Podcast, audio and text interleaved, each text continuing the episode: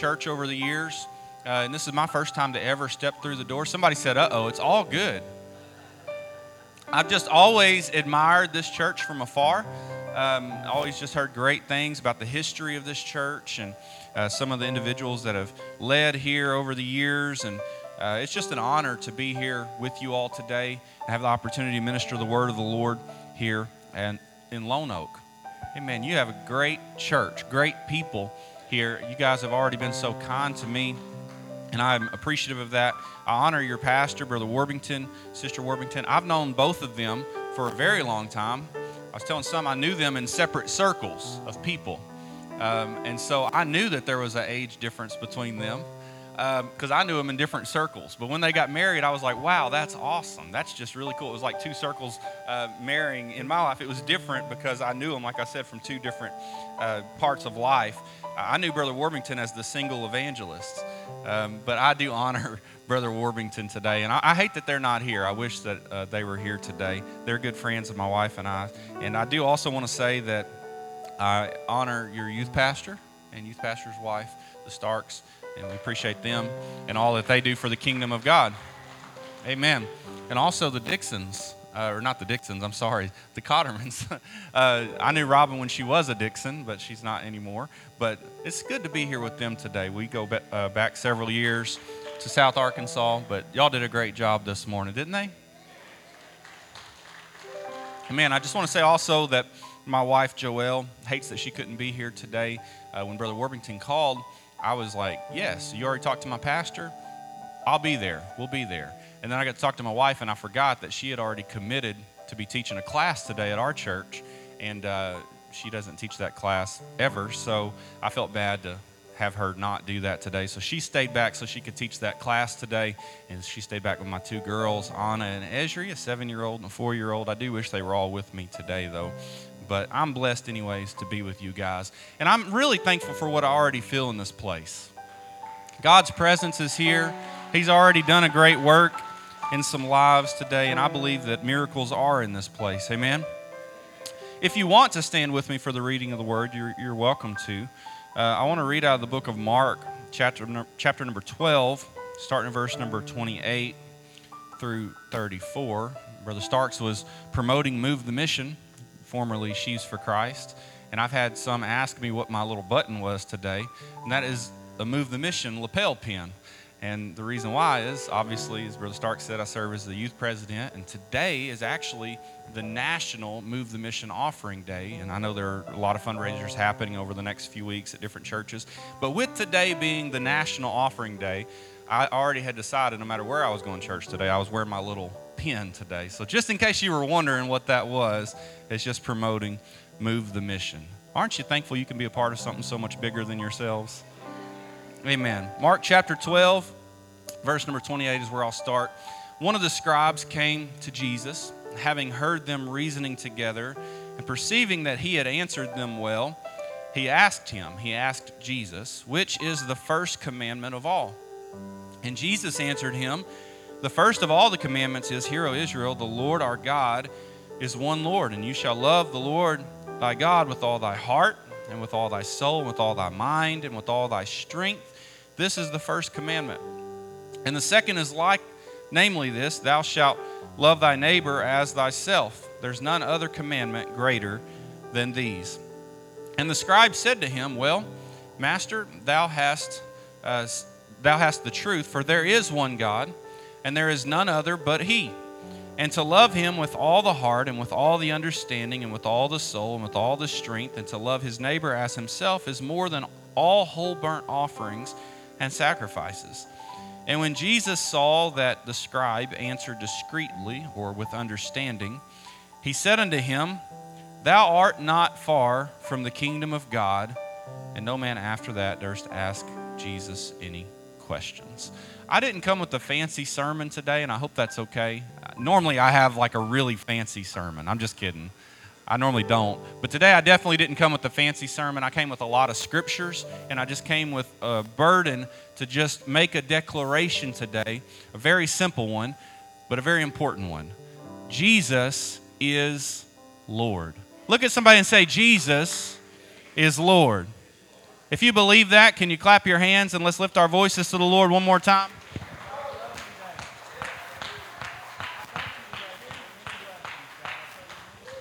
Today, speak to us today, God, through your word, I ask, in the name of Jesus. Thank you very much. You may be seated. Everybody say amen. Amen. Jesus is Lord. Never preached here. Could have preached a million different things. Uh, could have shared many different thought processes or sermon titles or different things with you. And when you haven't preached somewhere before, you get a little bit tempted to kind of preach something catchy or something fun or, or whatever it might be. But I couldn't get away from what I'm going to minister to you this morning. Like I said, I have a lot of scriptures. It might be a little bit like a Bible study. For many, I'm not preaching anything that you haven't heard before. But today, I want to, want to declare in this place that Jesus is Lord. There is a truth that is woven throughout the entire Bible that there is only one God. In the beginning, God created the heaven and the earth. And here's the foundation for what I want to preach to you this morning Deuteronomy chapter 4 and verse number 39. Whether you've heard what I'm preaching this morning before or you haven't, here's the foundation for, for where I want us to go today. Deuteronomy 4 and 39 says, To know therefore this day, everybody say this day, and consider it. Everybody say consider it. Know this day and consider it in our hearts that the Lord, He is God in heaven above and upon the earth beneath. There is none else. He's God in heaven above and He's God on the earth beneath. There is nobody else. There's the foundation for what I'm preaching today to us that we would know it and that we would consider it in our hearts on this day that He is the Lord. Deuteronomy 6, 4 through 7, the passage that Jesus quoted in our text, it's called the Shema. Judaism refers to this as the Shema. It's the most important statement of their faith, it's the foundation for everything else. Hear, O Israel, the Lord our God is one Lord. And you shall love the Lord your God with all your heart, with all your soul, with all your might. I don't want to get too far ahead of me today, but the Shema is not just, Hear, O Israel, the Lord our God is one Lord, but it's the second part of that too. Thou shalt love the Lord your God with all your heart and all your soul and all your might. Those things are all in one there. And these words which I command thee this day shall be in your heart, and you shall teach them diligently unto your children. You shall talk of them when thou sittest in thy house, when thou walkest by the way when thou liest down and when thou risest up. It's called the Shema, and it's the foundation of Judaism. For us Christians today, us Jesus name believers, Hear, O Israel, the Lord our God is one Lord, is also our foundation. Amen. And in Jesus, in Mark chapter 12, what I opened with, he confirmed that this was the first commandment. The Lord our God is one. And we are to love him with all. Everybody say all. We are to love him with all. And Jesus went a step further and said the second is like unto that, and that is that we are to love our neighbors as ourselves. And he said there's no commandments as important as these. Continuing in the Old Testament, Isaiah 45, 5 through 6 says, I am the Lord, and there is none else. There is no God beside me. I girded thee, though thou hast not known me, that they, or that all the world may know from the rising of the sun and from the west that there is none beside me. I am the Lord, and there is none else. I like how big that got on the screen. There is none else.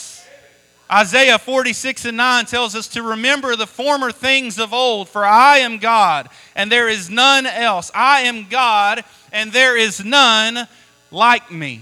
In the Old Testament, when we see the word Lord, it simply means Jehovah, or the definition of that would be the existing one. The existing one. And when we see the name Jesus in the New Testament, it means this Jehovah is salvation. I'm sure many of you already knew that, but it's a powerful revelation if you haven't that the Jehovah of the Old Testament is the Jesus of the New Testament. That Jesus' name means Jehovah is salvation, or Jehovah has become my salvation. Salvation is found in the name of Jesus. I don't want to get too far ahead of myself today, but I'll move to the New Testament in Matthew chapter 1 Verse 23 Behold, a virgin shall be with child, and shall bring forth a son, and they shall call his name Emmanuel, which being interpreted is God with us. There's only one God, and the one the baby that was born was God with us. It, John 1 and 1 says, In the beginning was the Word. The Word was with God the Word was God. And skipping to verse 14, it says that that Word that was God became flesh and dwelt among us, and we beheld his glory, the glory as of the only begotten of the Father, full of grace and truth. I had a young person one time when I was youth pastoring that asked me, Is it okay to call Jesus the Son of God? I said, Absolutely, it's okay to call Jesus the Son of God because the Bible calls Jesus the Son of God. But the reason why she was asking that question is she was a little confused. How can there only be one God and his name is Jesus if Jesus is also the Son of God? Because in our culture, in our context, if you're the son of somebody, there's two different people, right? But she was asking it because we preach, and I'm preaching this morning, the hero Israel, the Lord our God is one Lord. And so by techni- technicality, Jesus was the Son because he was born of a woman. He was he became flesh. The word was made flesh and dwelt among us. Who was that? Jesus. He became flesh. He dwelt among us. He was born of a woman, which makes him a son, but he didn't have an earthly father. He had a heavenly father because the Holy Ghost overshadowed Mary and she gave birth to a son whose name was Jesus. And the angel told Mary, He shall save his people from their sins. So, yes, we can call Jesus the Son of God. He's the only one that can be the Father and the Son all at the same time. Because the Spirit overshadowed Mary and she gave birth to a son. It doesn't say the Father overshadowed Mary, it says the Spirit of God overshadowed Mary. And the bottom line there is that the Father, Son, and the Holy Ghost, all these three are one, and His name is his, I'll say it one more time. His name is. So in the beginning was the Word. The Word was with God.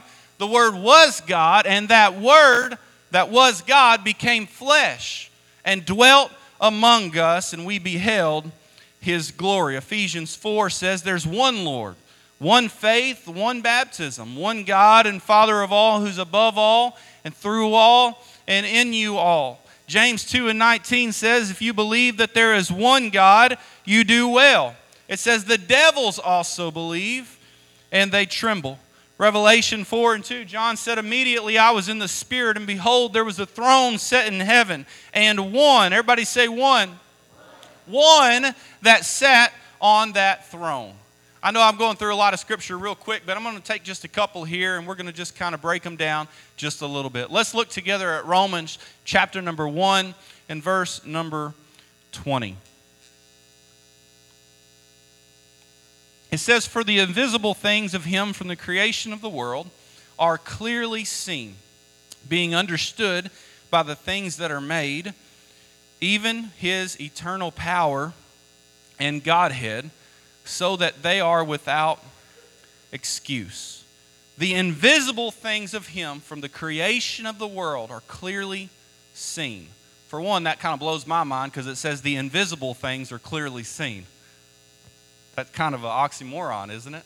The invisible things are clearly seen, being understood by the things that are made, even his eternal power and Godhead, so that they are without excuse. Paul, who wrote Romans, he was arguing that the existence of God can clearly be seen and understood by humanity just by looking at his creation, even without the benefits of having the Bible, the Word of God that I'm quoting from, that I'm reading from today. Paul said basically, if we didn't even have the Word of God, the invisible things of Him can be clearly seen when we look at creation. When we look at the, the things that were made by Him, we can see that there is a God. Creation declares the existence of God. Creation's a pretty amazing thing, and not to get too bogged down, but it's pretty awesome when you really consider all of the things the air that we breathe, the, the plants, the flowers, the seasons, all the different things. Creation declares that there is a God. Amen? The book of Psalms tells us that the heavens declare the glory of God, and the firmament showeth his handiwork. Creation declares that there is a God. Paul goes on to say that it declares his eternal power and his Godhead. Godhead is a term that, that isn't really used in, in our day very much, except for at church. You don't really use the word Godhead. But another term for Godhead could be called divine nature. So Paul said that we can look at creation and we can see clearly that God is understood by the things that are made, and his eternal power and his divine nature is shown through his creation. Today, I challenge all of us just to look around at the beautiful birds, the beautiful flowers, and to consider the glory of God that we can see all around us every day. It's the glory that was revealed to us just through creation. His creation speaks of His eternal power and His Godhead, so they are without excuse. In Colossians chapter 2, starting in verse number 8, it says, Beware lest any man spoil you through philosophy and vain deceit, after the tradition of men, after the rudiments of the world, and not after Christ. For in him, everybody say Jesus. It says, Beware lest any man spoil you through philosophy or vain deceit, after traditions, after other things, and not after Christ. For in Christ, for in him, dwelleth all the fullness of the Godhead bodily. And you are complete in Him. Everybody say Jesus. Which, which is the head of all principality and power. We are complete in Jesus. In Matthew 28, Jesus said, All power in heaven and in earth belongs to me. We are complete in the one who holds all power. If somebody holds all power, that means nobody else holds any power. Jesus holds all power in heaven and in earth. Somebody say amen. And the Bible says that in Him, in Jesus, dwells all the fullness of the Godhead bodily, and we, you and I, are complete. We can be made complete in Him, and we can only be saved through Him, because neither is there salvation in any other name. For there's no other name under heaven given among men whereby we must be saved. Now, back to Colossians. We're complete in Him, which is the head of all principality and power. And verse 11 says, In whom, everybody say, Jesus. Also, you are circumcised with the circumcision made without hands, in putting off the body of the sins of the flesh by the circumcision of Christ. Buried with Him, everybody say, Jesus. We're buried with Him in baptism wherein also you are risen with him. Everybody say Jesus. Through the faith of the operation of God who hath raised him from the dead. In order to be buried with Jesus in baptism, we must be baptized in his name. Amen. Let's look at 1 Timothy 3 and 16. It says, Without controversy, great is the mystery of godliness.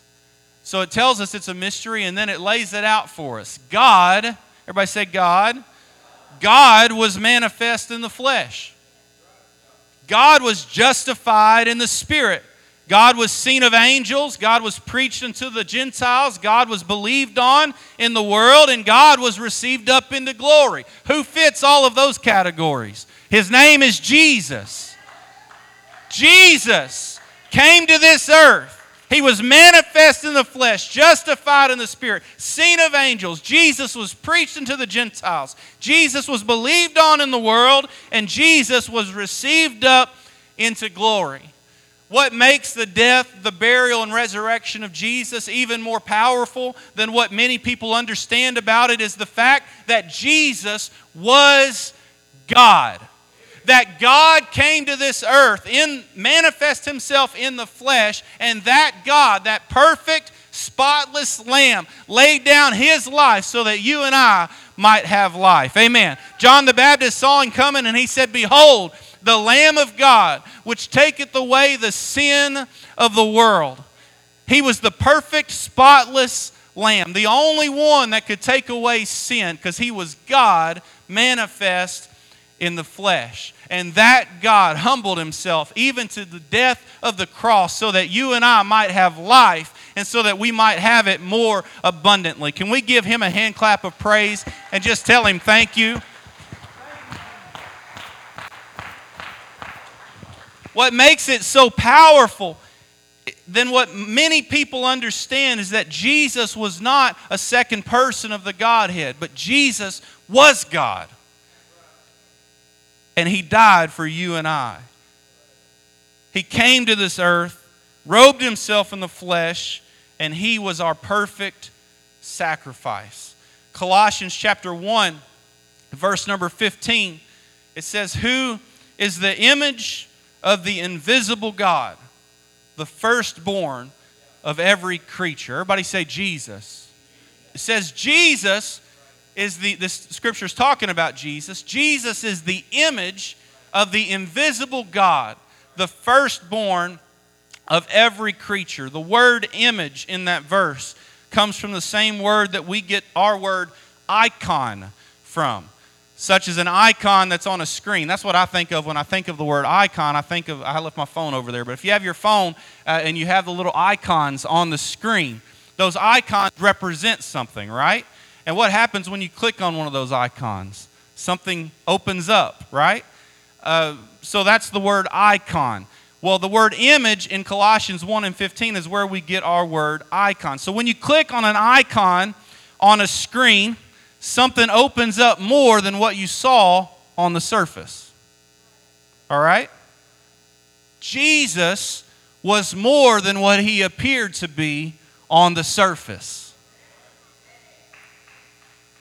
He was the image, he was the icon of the invisible God. I feel the Holy Ghost. Jesus was the icon, and there was so much more to him than what the eye could see.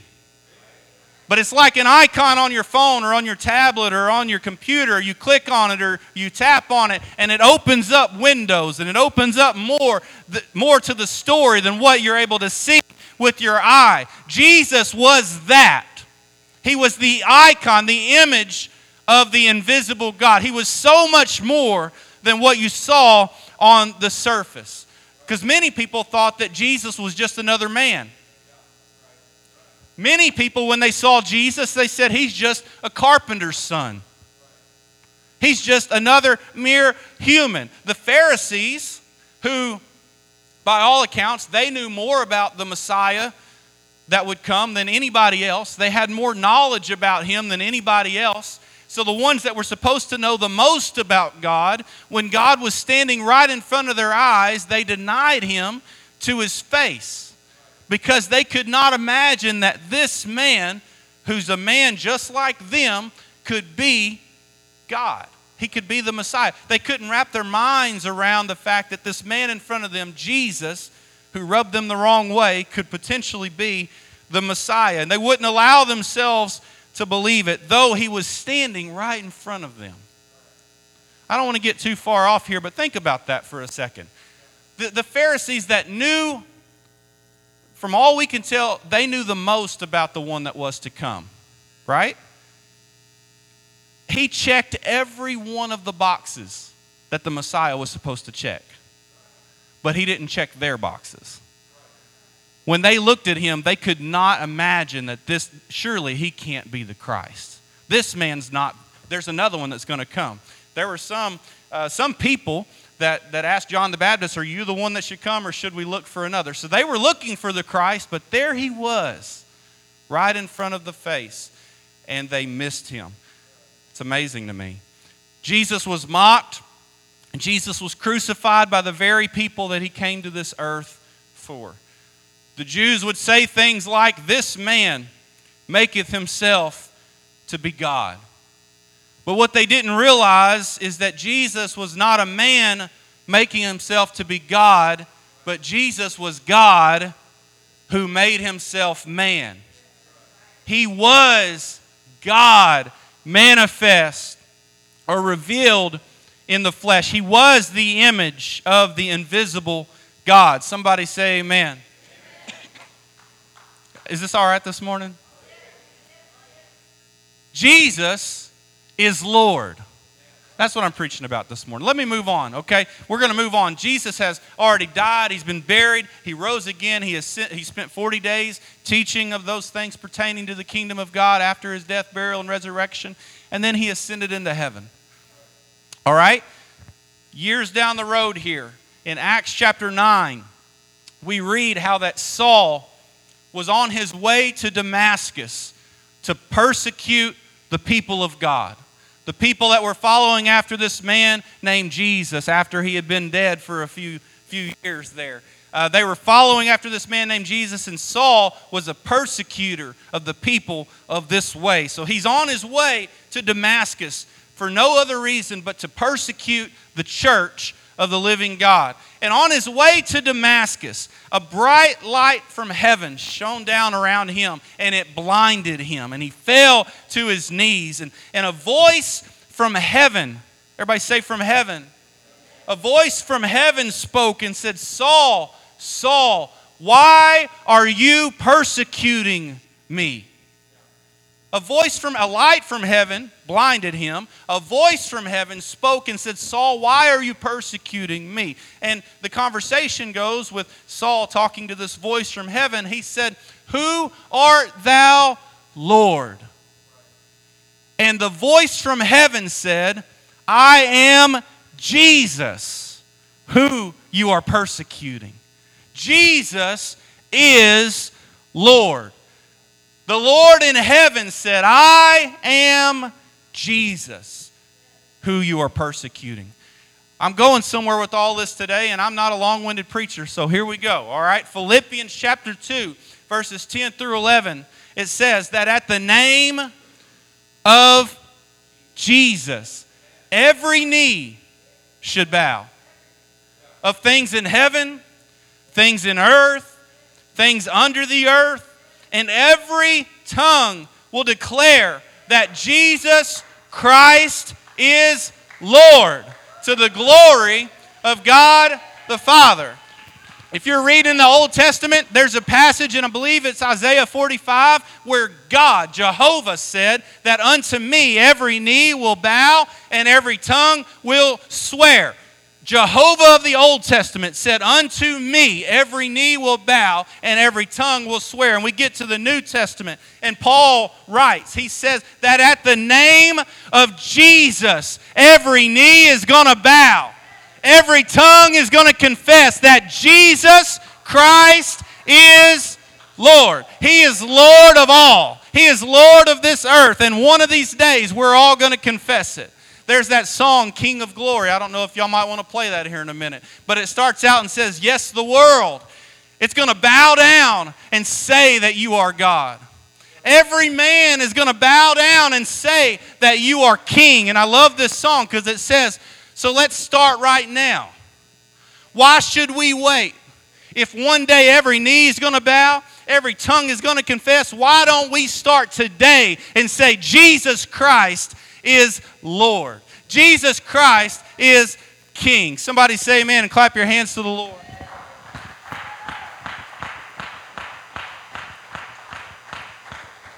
Amen. When we see that word Lord in the New Testament, it speaks of supreme in authority. Ultimately, there can only be one that is supreme in authority.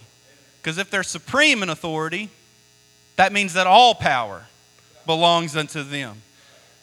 The Lord is he who, to whom a person or a thing belongs, such as their master, the possessor or the disposer of a thing, the owner, the one that is in control. And Lord is a title of honor and respect with which servants greet their master.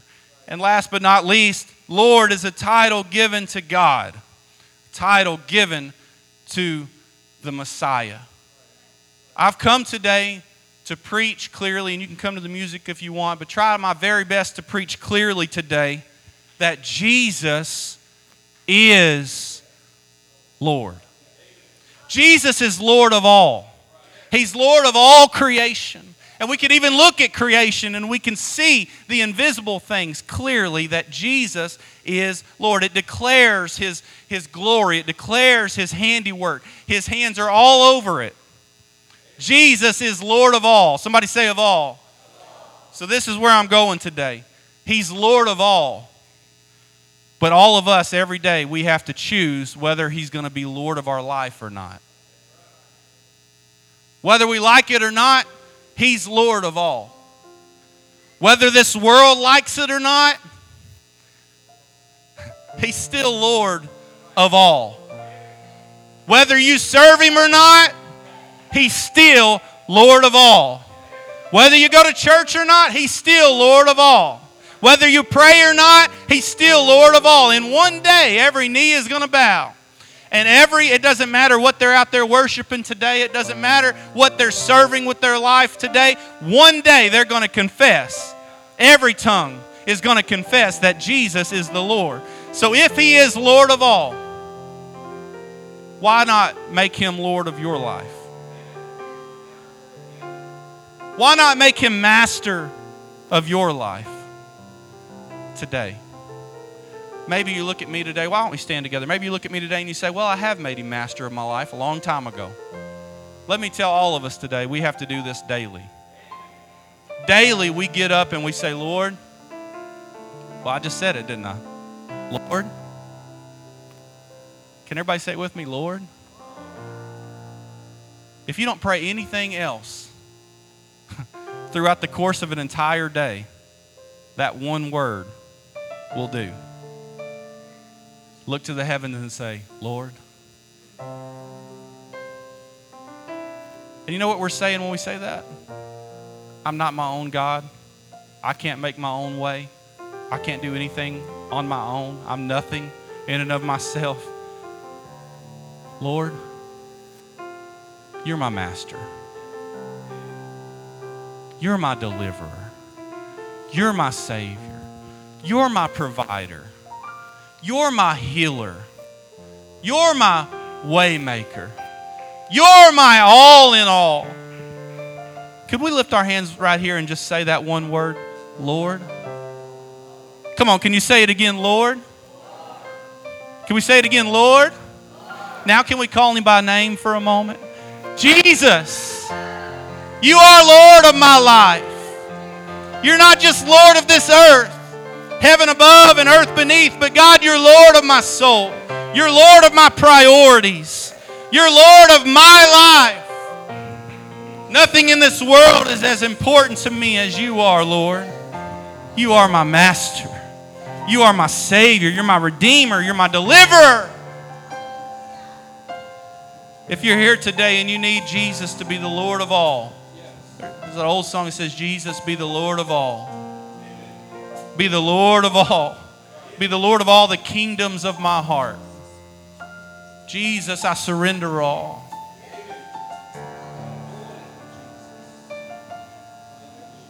It's amazing to me that He can be Lord of all, but yet we have a choice daily whether or not He's going to be our Lord.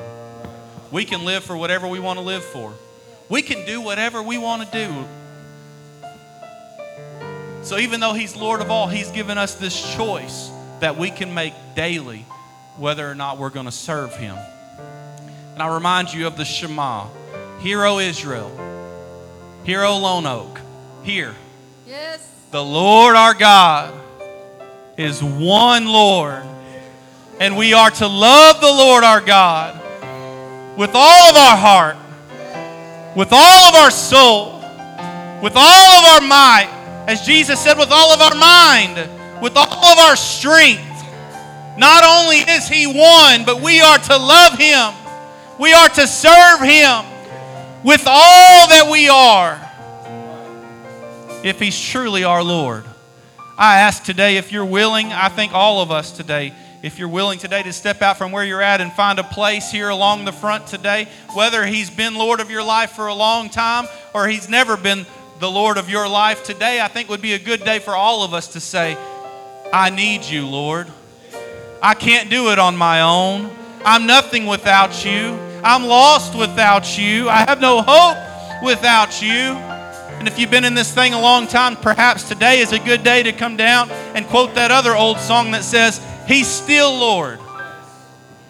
I've been serving Him a long time, but He's still Lord. He's still God. He's still in control. And today, I want to just declare His name is Jesus, and He is God of all, and He's God of my life. Can we lift our hands to the Lord all over this place? Can we lift our voices to the Lord all over this place? God, I thank you for your presence that we feel in this place. God, I thank you for your word that we've heard this morning, God. Lord, we know that you are Lord of everything, but God, today we surrender all that we are before you. And God, we make sure to make a declaration before we leave this place that though you're Lord of everything, you are also Lord of our lives. You're Lord of our priorities. You're Lord of our minds. You're everything to us as they sing, can we worship the Lord together and let's call on Him and say, Lord, I need you. Lord,